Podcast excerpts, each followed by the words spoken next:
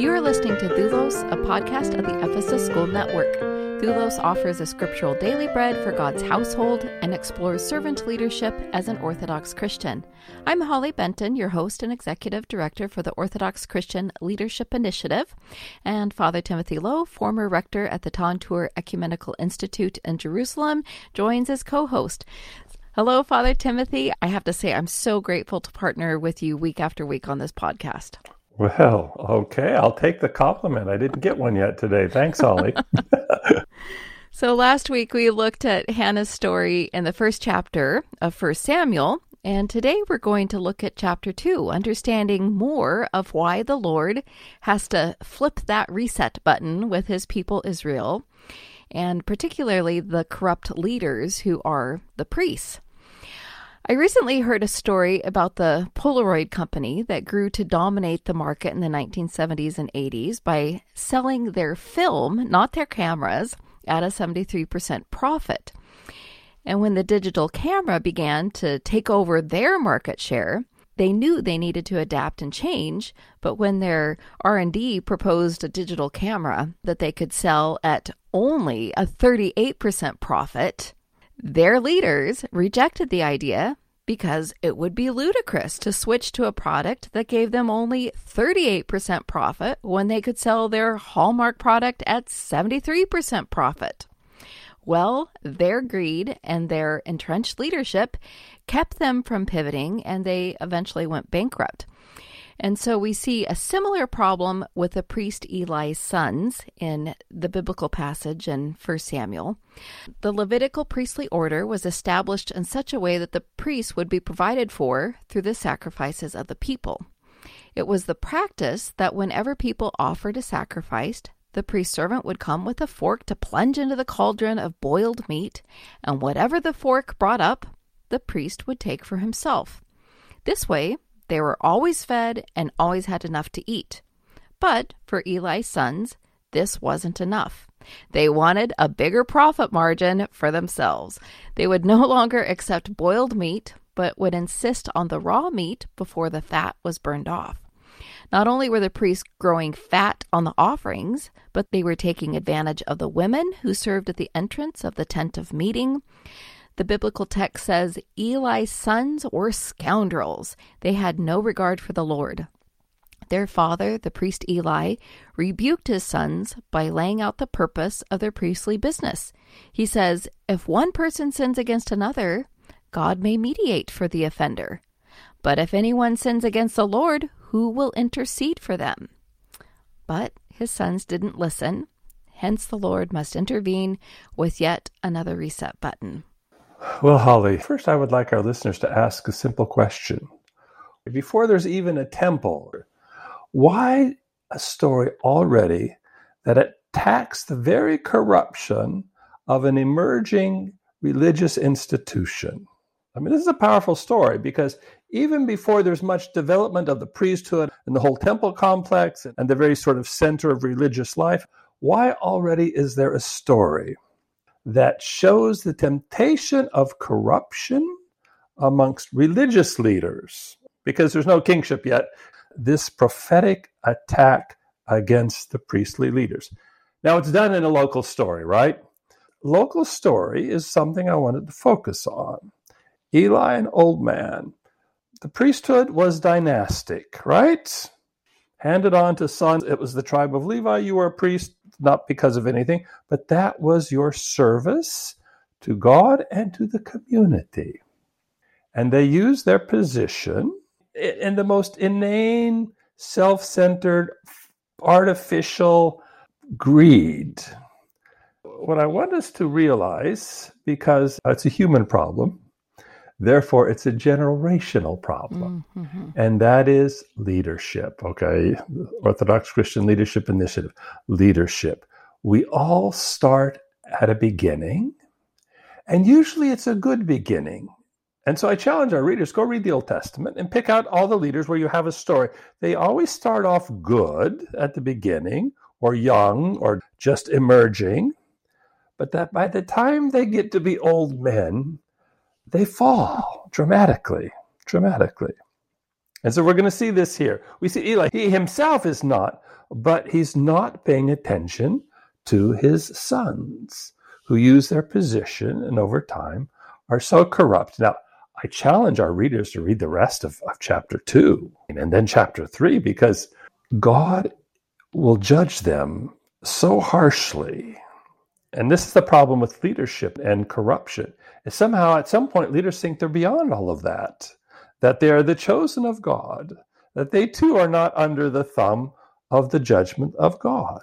And once that happens, their ego takes over. And it can be political leaders, religious leaders, or whatnot.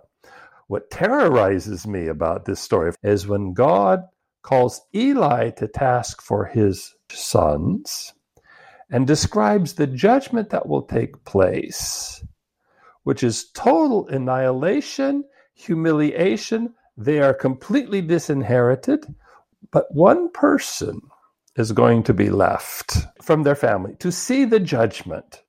My point is, it's a story of warning. Mm-hmm. We're an institutionalized church. You can't be around for hundreds and hundreds of years without a whole structure. But at the end of the day, where is the leadership? Does it all become business? And then, of course, there's the issue of funding. Once we have a structure, we have to fund it. That's right. I feel sorry. I'm a retired priest and I thank God. Why? Because I'm outside of having to live with the pressure of the institution, of having to fund, find funds for the church, for the building, for the insurances, for the programs, for blah, blah, blah. And you can see that becomes a weight that overwhelms. And I'm saying, it cannot be any other way. It's not like we can create something that will sustain itself. No, no. It comes with the reality. And so this is a story of warning at the very beginning. And its application to us is apropos because, again, you and I, I think, are on the same page when it says the human being, his basic problem or her does not change. So it repeats itself one generation, next generation, and so on and so forth. This is a warning before even we get to the whole priestly complex and the temple and all that kind of stuff, which is a mega institution compared to a, just a, it's like having a small parish in South Carolina that's small and ticky tacky and, and not going on, but people come faithfully to, to bring their offerings and so on and so forth, as opposed to having your cathedral church in New York City. And God knows how much well, I know how many millions were spent on recreating the shrine at 9 11. It's 90 million. Okay. so, as an example of how we lose what God is interested in. And therefore, our leaders, they become overwhelmed by it. And then they have to maintain it. I think leaders, political, religious, really are either overwhelmed by temptation because then they have to be the Messiah or imagine that they're the Messiah or those that don't and understand it but still have the weight of just become depressed. The crisis of leadership is based upon uh, being misguided. I'm going to pick up on the crisis of the human. It starts with man because this was before, like you said, the temple complex. We can't blame it on having to fund the temple building, and that's why there's corruption. It's the appetite of man, his sexual appetite, his food appetite, and this is where the sin lies. And therefore, to your point, then it makes them look more ridiculous. Mm-hmm because it's just base desires, food and sex. Okay, which is is the least profound. That's right. So our passage for today comes from 1 Samuel chapter 2. I'll start with verse 27. And there came a man of God to Eli and said to him, Thus the Lord has said, I revealed myself to the house of your father when they were in Egypt, subject to the house of Pharaoh. And I chose him out of all the tribes of Israel to be my priest, to go up to my altar, to burn incense, to wear an ephod before me, and I gave to the house of your father all my offerings by fire from the people of Israel. Why then look with greedy eye at my sacrifices and my offerings, which I commanded, and honor your sons above me by fattening yourselves upon the choicest parts of every offering of my people Israel? Therefore, the Lord, the God of Israel, declares, I promise that your house and the house of your father should go in and out before me forever. But now the Lord declares, Far be it from me, for those who honor me I will honor, and those who despise me shall be lightly esteemed. Behold, the days are coming when I will cut off your strength and the strength of your father's house, so that there will not be an old man in your house. So we can see the sin of Eli's sons, the priests who treated the offering of the Lord with contempt. And this contempt will be their own undoing, as the Lord will cut them off for it. There are many instances throughout Scripture where the Lord rails against the priests and the rulers of the land, and still, each person, however lowly, must be accountable to the Lord with whatever responsibility given to steward. So, Father Timothy, I, I know that the warning is against the priest here, but I think we all fall short. In what ways do we fatten ourselves and show contempt and dishonor to the Lord? Two problems. Just outright disregard of the commandments of God. In other words, what he expects from us. He expected from the priests and they didn't deliver. And the punchline is, I'm bringing you to judgment and cutting you off. So we don't like that part of judgment. Somehow we really think that through some sort of cheap forgiveness that we're guaranteed. So this is gross neglect. But another thing I want to bring about our sin is that in fact we minimize or we just twist the commandments and the demands of the gospel, the Sermon on the Mount, 5 through 7, and we just reduce it, make it more palatable to us so that we appear to be righteous or okay or a good person. But in fact, it's a half truth. Those of us who are listening to this podcast, those of us who, who have religious faith in any capacity, whether it's an institutional priestly capacity, a, a teaching capacity, or just as a layperson, is how do we minimize the commandments to make them softer, easier, palatable, which is almost as bad as complete disregard because full disregard is just gross. This is, I think, where we have to be careful. What happens sometimes is that in our behavior, we sometimes, without knowing it consciously or without intent, we change vice into a virtue. Pragmatism, turn vice into a virtue. I am curious whether you think is Eli sin obvious. I mean, we hear it spoken. The Lord accuses him, "You honor your sons above me by fattening yourselves." Right. So, right. is Eli a conspirator in the same way that his sons are, or is it because he doesn't correct them harshly enough? Eli's sin is that he didn't rein in his sons. He's the father, pure and simple, because Mm-hmm. he saw what was going on. Yeah, He may have rebuked them, but he didn't rein them in. It's dynasty all over again. yeah, It's impossible, impossible for fathers to not want to ensure the security of their legacy through their children and not be objective. So, this is a story of a priestly family completely being brought into judgment for their corruption. And this, again, is a watch out message. In the meantime, you have the new seed, which is Samuel, as a young boy, witnessing all of this because chapter 3 goes in and talks about Samuel's first call. Now, he's not of the priestly line, he's of the prophetic line, which is always the one that God raises up to correct the institutional uh, king or, or priest. So Samuel will begin, and he will then become the judge. So he will, he will continue the story of the judges. This is a brief interlude about the corruption of one single priestly family. Now, I tell our readers, read the beginning of chapter 8. So it's not very far. We're in chapter 3, 2, 3, where Samuel is an old man. And what does Samuel do? Because remember, I said earlier on how we always have a beginning, and then by the end, there's a train wreck.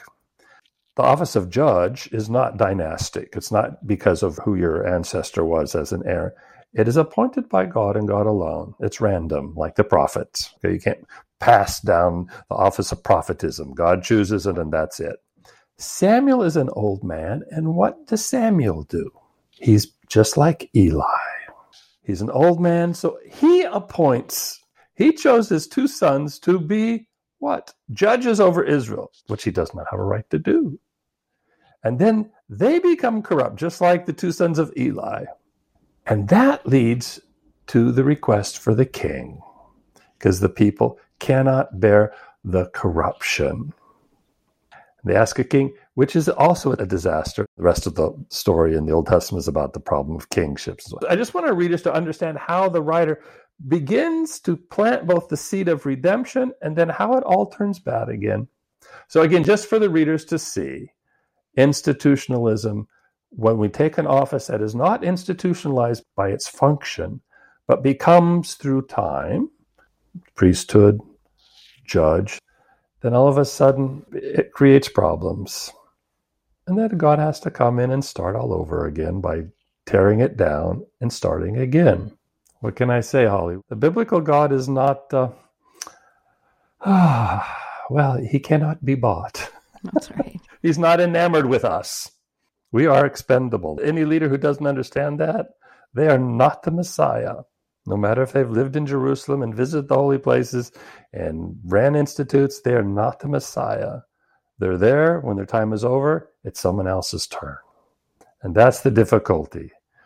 It's this problem of leadership transitions. When a person of leadership is retiring or passes, there's a transition to a new leadership. For those of us that retire, we think we want to find who's going to replace me in my parish. And I've seen it more than once a complete and utter disaster about transitions of leadership. I've seen it in corporations, I've witnessed it in universities that I've been a part of. Mm-hmm. The transition of someone who was just faithful and did his job without ego, it's impossible to replace that person because there's not many people like that around. And so they want to control who the next one is. They want guarantees. They don't want what they've built to be destroyed or go a different direction.